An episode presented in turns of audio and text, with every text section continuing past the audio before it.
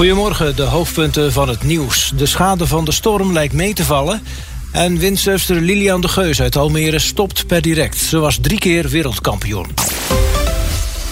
Goedemorgen, welkom bij Flevoland is Wakker op deze vrijdag 23 februari. Er waren kaalslag langs de Gooise weg bij de twee tankstations tussen Lelystad en Zeewolde. Er zijn heel veel bomen gekapt. Waarom? Dat hoor je zometeen.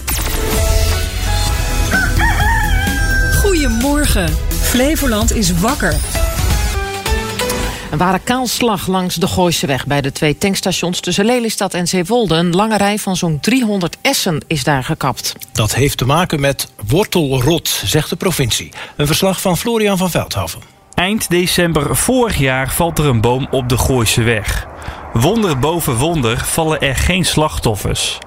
In de zomer van vorig jaar was al vastgesteld dat meerdere bomen getroffen waren door de essentaksterfte. Na het incident in december 2023 doet de provincie opnieuw onderzoek.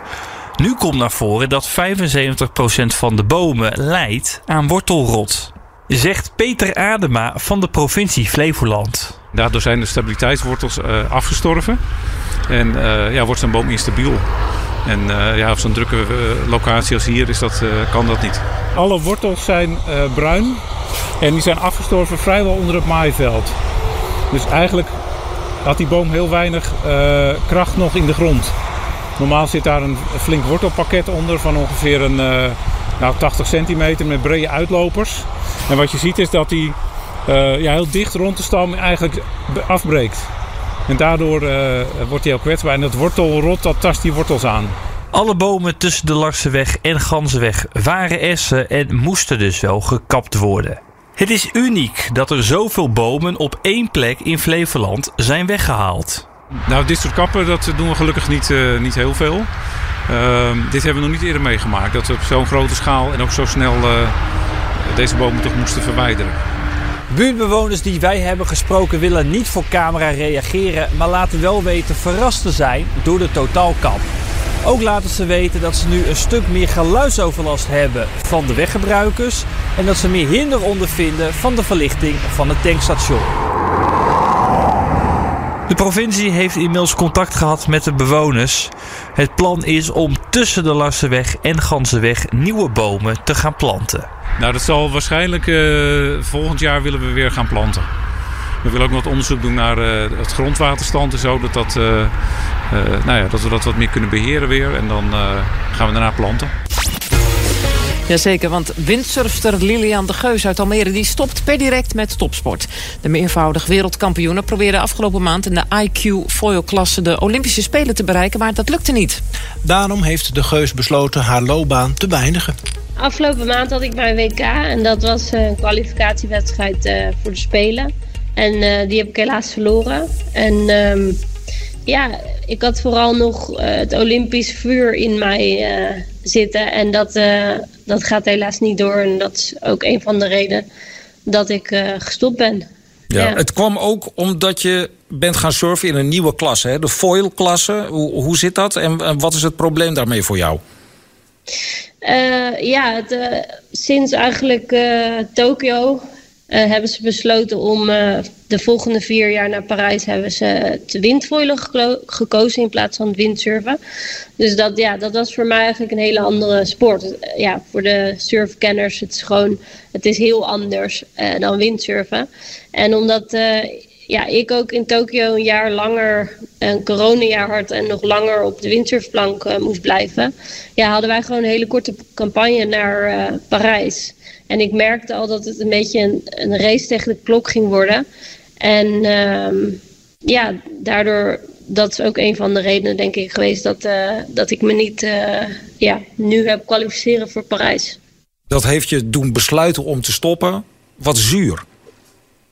Ja, nee, het was, het was het is altijd lastig, want ik ben ja, 15 jaar topsporter geweest. Um, ja, drie keer wereldkampioen geworden. één keer vierde op één punt en vijfde op de Spelen. Dus op de Spelen is het ja, gewoon net niet gelukt. Dus ik, ik had nog steeds mijn droom om medaille te halen op de Spelen. En uh, ja, dat is wel jammer dat die droom in duigen valt. Het is moeilijk voor je om dat te doen, want het is je passie. Ja, nee, het is zeker mijn passie en nog steeds is het zeker een grote passie van me. Uh, dus nu moet ik een andere passie gaan vinden in het leven. Als je terugkijkt op al die jaren, wat, welk moment schiet je dan het eerste binnen? Uh, ja, ik denk wel mijn eerste wereldtitel in, uh, in Denemarken. Dat was na de Olympische Spelen van, van Rio. Toen was ik net vierde geworden op één punt. En te, daar had ik nog best wel last van gehad. Toen was ik even een jaar tussenuit gegaan. En toen, uh, toen had ik nieuwe doelen opgesteld. En één daarvan was wereldkampioen worden. En uh, ja, dat lukte toen uh, twee jaar na de Spelen van, van Rio. Dat was wel, was wel heel gaaf om dan je eerste wereldtitel te halen. Ja. Nu ligt alles open. Je zei al, ik moet op zoek naar een nieuwe passie. Enig idee? Kantoorbaan? nee, kantoorbaan zal niks voor mij zijn. Uh, ik weet het nog niet zo heel goed. Ik heb wel wat ideeën en wat richtingen waar ik misschien op wil. Um, ik zou het nog steeds wel heel leuk vinden om ook een beetje in de sport te blijven. Maar uh, ik ga dat de uh, komende maanden proberen te ontdekken. Ja. Nou, dat is een spannende ontdekkingstocht dan. Voor windsurfster Lilian de Geus uit Almere. Op haar 32e verlaat ze de topsport. Gaan we eens even kijken wat er gisteravond zo was op radio en tv. De verschillende talkshows. Wie zaten er aan tafel? Uh, nou, laten we eens beginnen met een verhaal over een uh, groot tekort aan wapens en munitie in Europa. Daarover ging het gisteren in Nieuwsuur. Volgens demissionair defensieminister Katja Ollongren zijn pensioenfondsen onderdeel van het probleem omdat ze niet in de defensieindustrie investeren. Edith Maat, directeur van de Pensioenfederatie, die is er nogal verbaasd over die uitspraak. We zijn met het ministerie van Defensie in gesprek over investeren in de defensieindustrie. Daar hebben inmiddels drie gesprekken samen ge, uh, plaatsgevonden. Het ministerie heeft ook aangegeven, ja, we moeten ook nog goed onderzoeken waar nou precies de knelpunten zitten in die financiering. Uh, dus ik ben verbaasd over die uitspraak. En pensioenfondsen beleggen in de defensieindustrie en dat doen ze ook al jaren. Volgens Maat is de overheid aan zet. Als je wil, uh, meer wil dat er meer geïnvesteerd wordt in de defensieindustrie, dan begint het met de orders van de overheid. Het begint met orders plaatsen en dat niet voor één jaar, maar voor meer jaren. Achter elkaar, zodat bedrijven weten welke vraag is er, welke investeringen kunnen we doen en dan komt de financiering. Dus ja, pensioenfondsen kunnen geen orders plaatsen voor munitie. Dat was uh, Nieuwsuur dus gisteravond. Ja. En dan gaan we naar RTL 4. Patiënten worden in Nederland vaak onnodig geopereerd... zei emeritus hoogleraar interventie, radiologie en oudarts Jim Rekers in Huberto. Ook heb zijn boek gelezen. Wat een uh, mond vol, joh. Ja, nee, daarom deed ik het ook in één keer goed. want ik heb zijn boek gelezen. hoogleraar interventie, radiologie. Zo, ja, zou je je dan ook zo voorstellen op feestjes? Nee, zegt hij gewoon Jim. ja, dat is wel zo handig, ja. Het heeft volgens Jim Rekers te maken met hoe de zorg wordt vergoed. Wat gebeurt? Een ziekenhuis maakt productieafspraken met de zorgverzekeraars. En daar krijgen ze geld voor. Maar dan moeten ze wel die productie halen. Want als ze de productie niet halen, krijgen ze het jaar erop minder geld. Dus wij spreken af uh, 1000 knieoperaties, ja. je haalt er maar 900. Dus dan krijg je volgend jaar maar 900 betaald. Dus ze spreken dingen af. En die dokters hebben gewoon natuurlijk ook, zitten daar ook in. En die moeten ook die productie halen. Ze zijn dus eigenlijk ook weer slachtoffer van ons huidige, en daarom noem ik het een failliet systeem. Want het is eigenlijk te gek dat je gezondheidszorg gaat financieren op basis van productie. Maar dit is natuurlijk geen nieuw signaal. Dit wordt al heel lang geroepen. Ja, maar zijn boek heb ik in de, in de herfstvakantie al zitten lezen. Ja, maar echt de, de, lang daarvoor al. We roepen dit al heel lang. Dus dan, ja, ja. Waarom veranderen we dat dan niet met elkaar? Ja, geen idee. Um, hij had nog een uitspraak. Al die operaties bij elkaar drijven ook nog eens de zorgkosten omhoog. Dat is ook weer logisch. Het probleem is, 120 miljard per jaar zijn we aan zorg kwijt. Er komt een groot deel voor die zorg komt uit ziekenhuiskosten. Niet alles, maar bijna de helft komt er wel vandaan. Dat is volgend jaar 130. Mm. En het Zorginstituut en ook de Nederlandse Zorgautoriteit zeggen... als dit zo doorgaat, dan moeten we schrappen in het basispakket. We kunnen niet meer betalen. Oh, nou leuk is dat. Zal ik even opzoeken nou, hoe zo'n nee. boek heet? Hoe het moet anders. Nee, oh ja, nee anders. Het moet anders? Ja, alles moet anders. Ja, alles Nee, dus een boek heet, het is een geel kafje... Oh. Uh, de medische ometta. De medische ometta? Ja, ze praten er onderling niet over natuurlijk, hè. Die doktoren. Die hebben ook een maatschappij nou ja, en een BV'tjes en een hypotheek en ja, nou ja, kosten het noem het allemaal maar Het is natuurlijk wel, uh, wel lastig inderdaad. Maar het is, is, ja, weet je, je ziet het natuurlijk in heel veel dingen. Als het stelsel niet werkt op die manier... dan zul je toch met elkaar zo'n tafel moeten van... Uh, goh jongens, hoe kunnen we het verbeteren? Om die kosten wat te gaan drukken. Pia, pia, pia. Die zitten nu, hè? Ja, zeker. Die kan er wat aan doen. Maar een paar maanden dat ze er zit. En dat was gisteravond op radio en tv.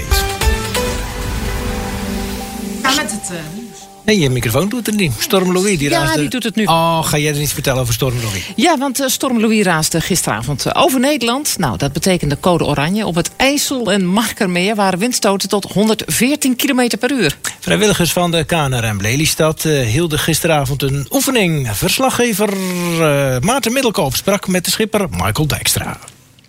Het is half acht 's avonds. Het drijvende boothuis van de KNRM deinst al aardig heen en weer op de golven. De sfeer onder de vrijwilligers zit er goed in. Nou